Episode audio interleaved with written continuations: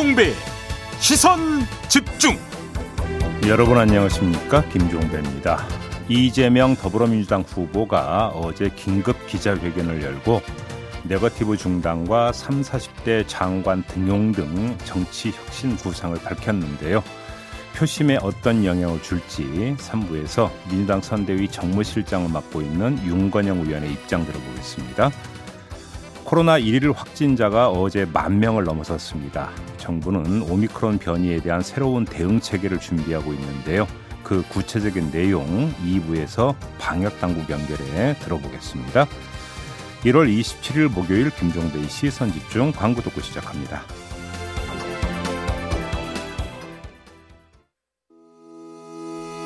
시선 집중은 촌철님들의 다양한 목소리를 기다립니다. 짧은 건 50원, 긴 건 100원인 문자 메시지 샵 8001번, 스마트 라디오 미니와 유튜브 라이브로도 시선 집중과 함께 하실 수 있습니다. 믿고 듣는 진품 시사 김종배의 시선 집중.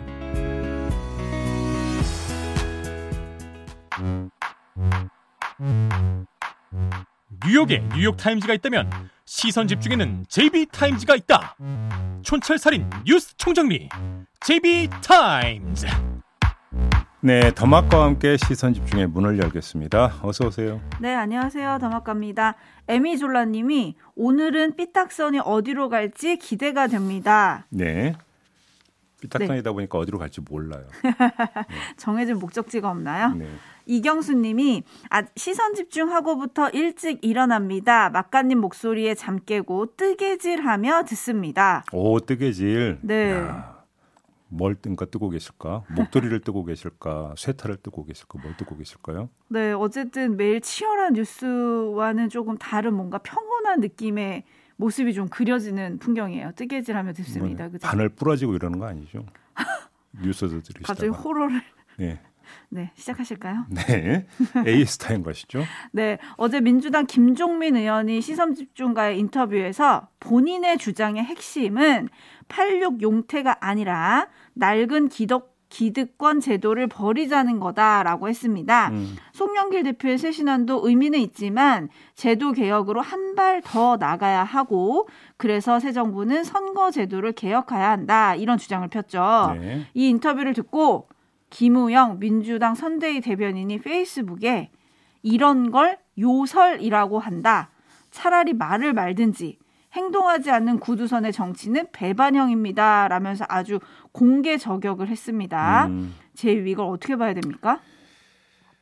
언론이 어떻게 보도하는지 보면 그냥 나오는 거 아니에요? 음. 지금 이 두 사람의 말을 맞세우면서 내부 논란, 나아가서 내부 분란으로 묘사를 하고 있던데요. 네. 언론이 이렇게 되어버리면 혁신을 통해서 표심을 다시 어, 움직여 보고자 하는 어떤 그런 의도는 정반대로 가고 있다.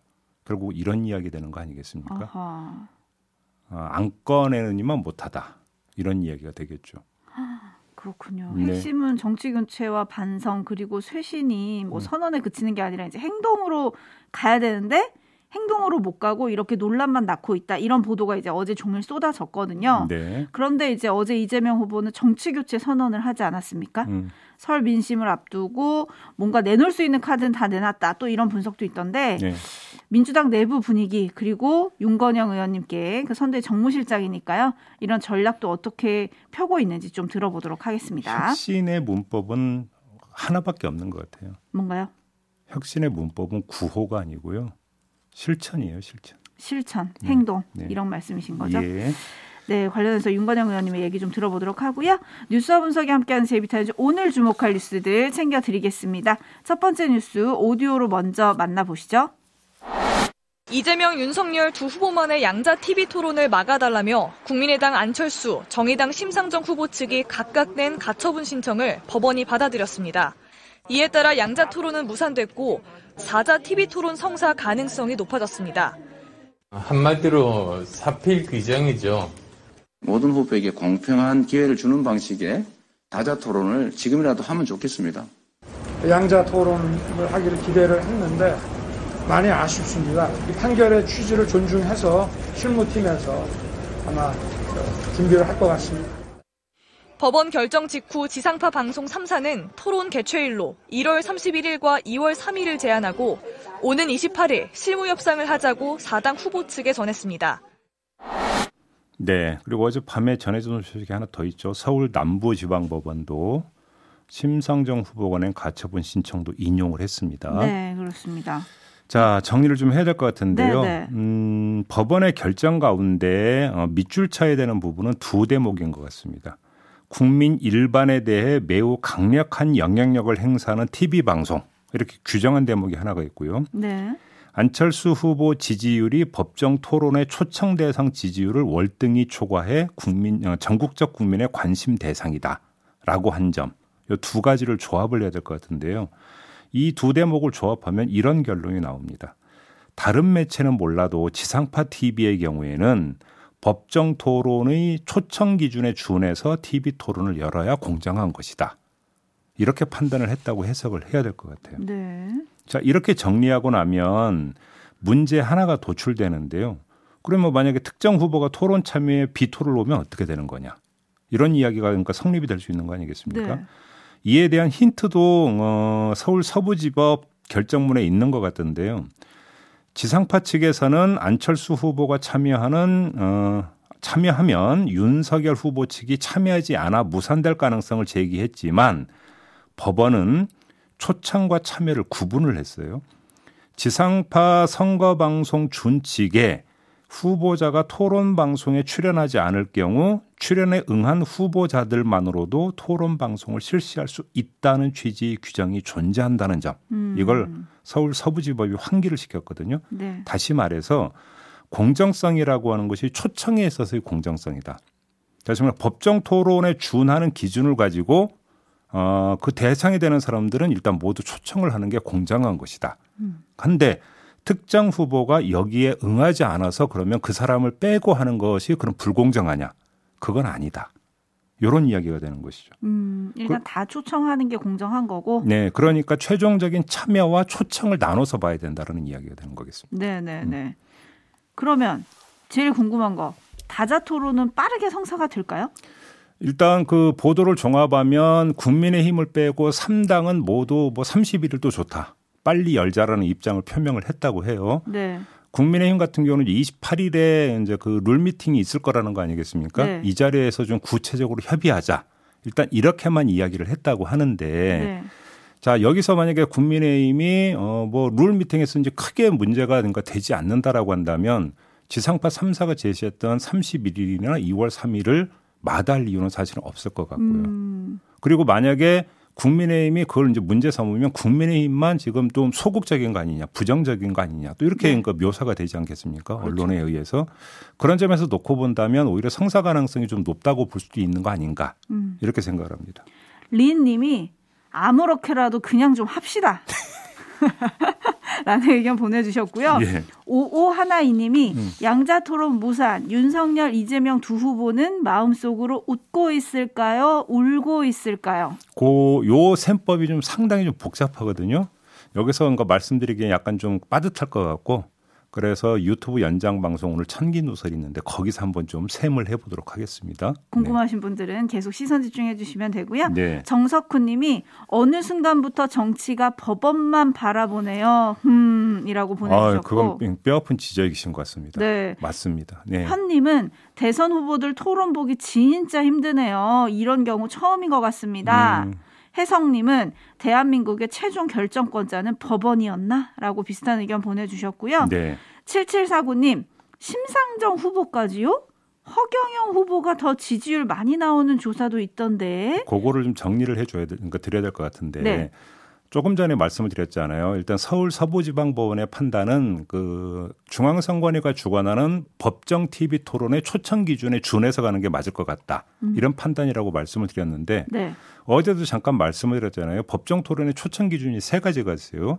국회의원 다섯 명 이상이 소속돼 있는 정당의 후보자이거나 직전 선거에서 3% 이상의 득표율을 기록한 정당의 후보자이거나 아니면 평균 지지율이 5% 이상인 후보자 네. 이렇게 되어 있는데 이게 세 가지를 다 충족하는 게 아니고 세 가지 중에 하나만 하나. 충족하면 초청 대상이다 이거죠. 하나. 근데 문제는 예를 들어서 허경영 후보 같은 경우는 어떤 여론조사에서 5%를 이제 돌파한 조사도 있긴 해요. 네. 근데 여기서 이제 주목해야 되는 건 평균이죠, 평균. 평균. 그러니까 한 번의 조사에서 5%가 나왔다가 아니라 평균 5% 이상의 지지율을 보일 때 이렇게 되어 있는데 이 평균의 계산 방법이 뭔지 저도 궁금해서 좀 들여다 보니까 아, 한 달 동안에 여론조사 어떤 지지율의 총합에서의 평균이 5% 이상인 것을 일단 통상적으로 해석을 하는 것 같아요. 네. 근데 이렇게 놓고 보면 허경영 후보를 포함을 시키는 여론조사가 그렇게 많지가 않았기 때문에 음. 그러니까 이 평균 부분에 있어서 그러니까 그 계산식이 복잡하고 미달된다. 일단 이게 일반적인 해석인 것 같더라고요. 음, 그렇군요. 네.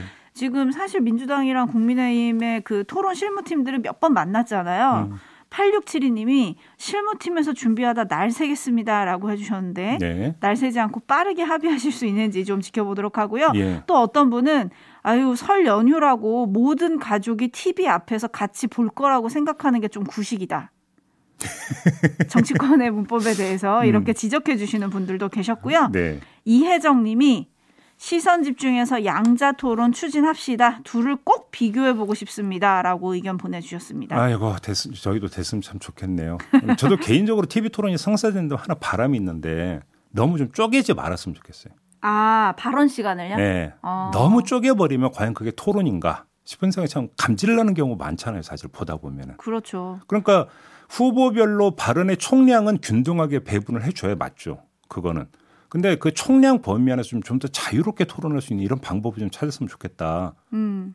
꼬리에 꼬리를 무는 그 질문과 응답 이런 게 좀 보고 싶은 거 아닙니까? 국민 입장에서도. 네, 저 그런 면에서 저는 시청자 입장에서 후보님들한테 부탁드리고 싶은 게 있는데 네. 주도권 토론이라고 왜 7분 뭐 네, 6분 네, 이렇게 네, 주잖아요. 근데 질문을 하고 답을 들어야 되는데 본인이 얘기를 다 해요. 질문하는 후보가 그래가지고 이건 토론인가 연설인가 약간 헷갈릴 때도 있고 좀 그런데 네. 그런 것 좀 후보님들이 재미를 위해서 네. 좀잘 해주셨으면 좋겠고. 근데 저희 둘이 지금 아직 밥상 안 차려졌는데 지금 반찬 얘기하고 있는 건가요? 지금 저희가? 아무튼 그러게요. 아 너무 시청자 모드에 몰입했네요. 성사되기를 바라는 마음이다 이렇게 좀 이해를 해주시기 네, 아, 뭐 저희도 노력하겠습니다. 양자 토론 할수 있도록. 네. 네, 제이비타임즈 다음 주목할 뉴스 넘어갈까요? 어떤 뉴스인가요? 윤석열 후보 장모 최모 씨의 요양급여 불법 수급 협의에 대해서 항소심 재판부가 무죄를 선고한 소식 전해드리지 않았습니까? 근데 이 재판부의 재판장과 최 씨 변호인 간의 관계를 놓고 지금 문제가 제기가 됐습니다. 한겨레가 오늘 보도한 건데요. 이 최 씨 변호는 지난해 8월 항소심이 시작될 때까지만 하더라도 1심부터 사건을 맡았던 손경식 변호사가 주로 담당을 해왔는데 네. 항소심 재판부가 최 씨의 보석을 허가한 직후인 지난해 9월 24일에 판사 출신인 유남근 변호사 등 두 명을 추가 선임을 했다 그래요. 근데 문제는 유남근 변호사와 재판장인 윤강열 서울고등법원 부장판사의 관계인데 네. 두 사람은 고려대 법대 동문, 사법연수원 23기 동기, 거기에다가 수원지법과 서울중앙지법에서 같은 기간 함께 근무한 또 경력도 있다고 합니다. 네, 사실 이 보도가 나오기 전에 어제 저희가 이 판결을 전해드리면서 음. 촌철님들의 반응으로 잠깐 소개를 하긴 했었습니다. 이 예, 얘기를. 예. 판사와 변호인이 대학 동문, 사법연수원 동기, 그리고 같은 법원에서 내리 5년 근무. 음. 요건데 이게 문제가 되나요? 그러니까 지금 한겨레 보도에 따르면 법관 등의 사무 분담 및 사건 배당에 관한 예규가 있는데 이 예규를 보면 재판장이 개인적인 연고 관계가 있는 변호사의 선임으로 재판 공정성에 대한 오해와 우려가 있다고 판단될 때는 재배당을 요구할 수 있고 네. 법원 역시 재배당을 해 하도록 한다 이렇게 지금 되어 있다라는 거고요. 그두 번째 서울 고등법원은 2016년에 재판부와 변호인이 일정한 연고 관계가 있으면 사건을 다른 재판부로 재배당한다는 원칙을 세운 다음에 그럼 연고 관계가 뭐냐 이거를 쭉 나열을 해놨는데 고교 동문, 대학이나 대학원 동기, 어, 사법연수원 또는 법학전문대학원 동기, 어허. 같은 시기 재판부 또는 같은 업무 부서 근무, 기타 업무상 연고나 지연 학연 등이 있는 경우 네.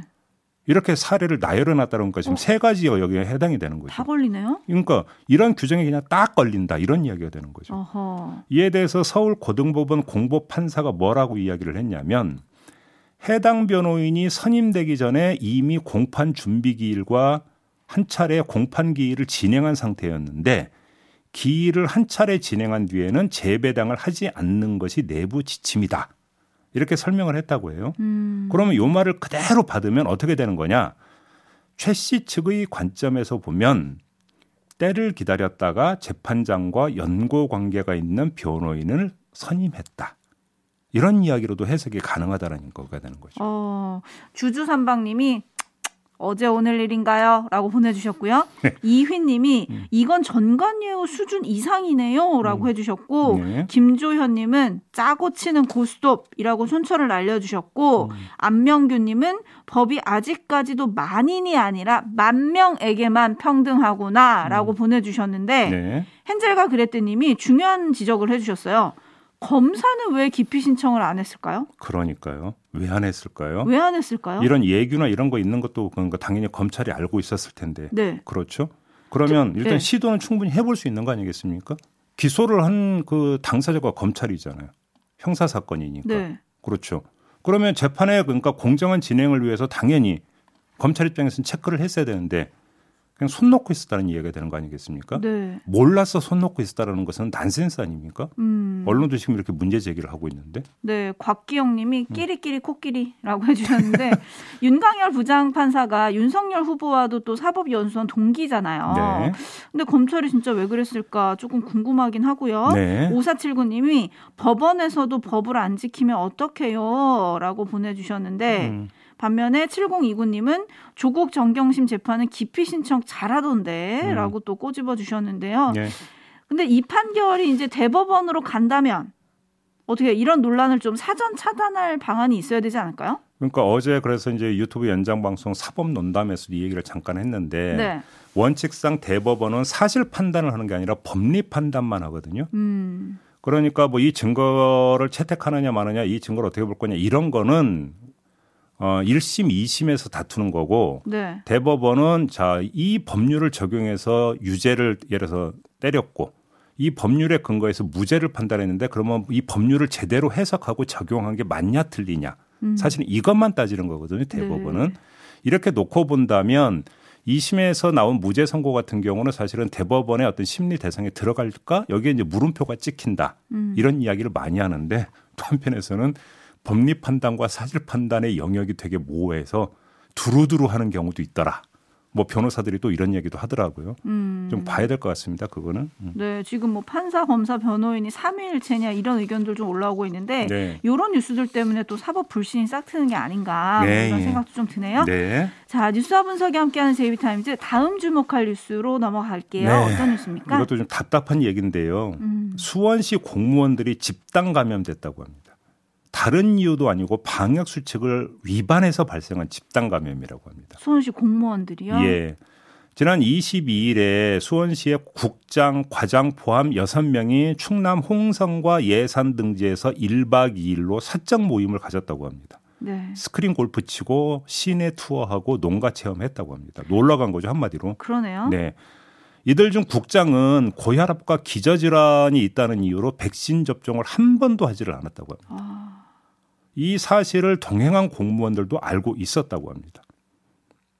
그래서 어, 이 국장과 동행한 공무원 가운데 세명이 감염이 됐고요. 네. 또 모임 전날 국장과 점심을 함께 먹었던 직원 가운데 한 명도 확진을 받았다고. 아, 네. 뭐 아니, 지병이 있으셔서 백신을 못 맞았다. 이거를 질타할 수는 없겠지만 1박 2일 동안 한마디로 놀러 간 거잖아요. 그러니까 이게 백신 미접종자의 경우에는 백신 프리패스 이용 시설을 이용할 수 없고 식사도 여러 명과 할 수 없다 이렇게 지금 되어 있는 거 아니겠습니까? 네. 일단 이걸 어겼다라는 거고요. 네, 네. 사적 모임 제한 또 우리 다 알고 있지 않습니까? 이것도 지금 어긴 거죠. 음. 자, 이 지침을 공무원이 앞장서서 어겨버렸으니까 뭐라고 하겠어요? 오미크론이 지금 우세종이 된 후에 하루에 뭐 어제 만 명 넘었잖아요. 네. 수만 명의 확진, 뭐 10만 명이 넘을 수도 있다는 지금 예측이 나오고 있는 상황인데 이렇게 백날 경고를 해봤자 뭔 소용이 있습니까? 일산에서 이렇게 구멍이 뻥 뚫려 있으면 그래서 그러니까. 어떻게 하라는 거예요? 이러면서 국민 보고 잘 지켜라 이렇게 이런 말이 나옵니까 이게? 그러니까요. 방역 수칙 열심히 지키고 사는 우리 국민들 뒷목 잡게 하는 뉴스인데요. 네. 김태수 님이 이 시국에 1박 2일이라니요. 1박 2일은 TV로 보시는 게 나을 것 같은데. 어우, 뭐 답답하다. 어우, 혼내키고 네. 싶네요. 네. 네. 사실 어제 신규 확진자가 만 명을 넘어섰고요. 음. 오늘도 역대 최다 기록을 갱신할 것으로 보입니다. 네. 그리고 제이비가 잠깐 말씀해 주셨지만 오미크론의 전파력을 감안을 하면 2월 말에는 12만 명대까지도 나올 수 있다는 예상이 지금 나오고 있거든요. 그러니까요. 이 시국에 놀러라뇨. 이러지 맙시다. 이러지 말아요. 아, 정말 한숨 나옵니다, 정말. 예, 네. 알겠습니다. 그래도 지킬 것도 지켜야 되는 거 아니겠습니까? 그럼요. 잠시 후 2부에 방역당국 연결합니다. 지금 많이 바뀌기 때문에 귀 기울여 주시기 부탁드리면서 JB타임즈는 마무리할게요. 수고하셨습니다. 고맙습니다.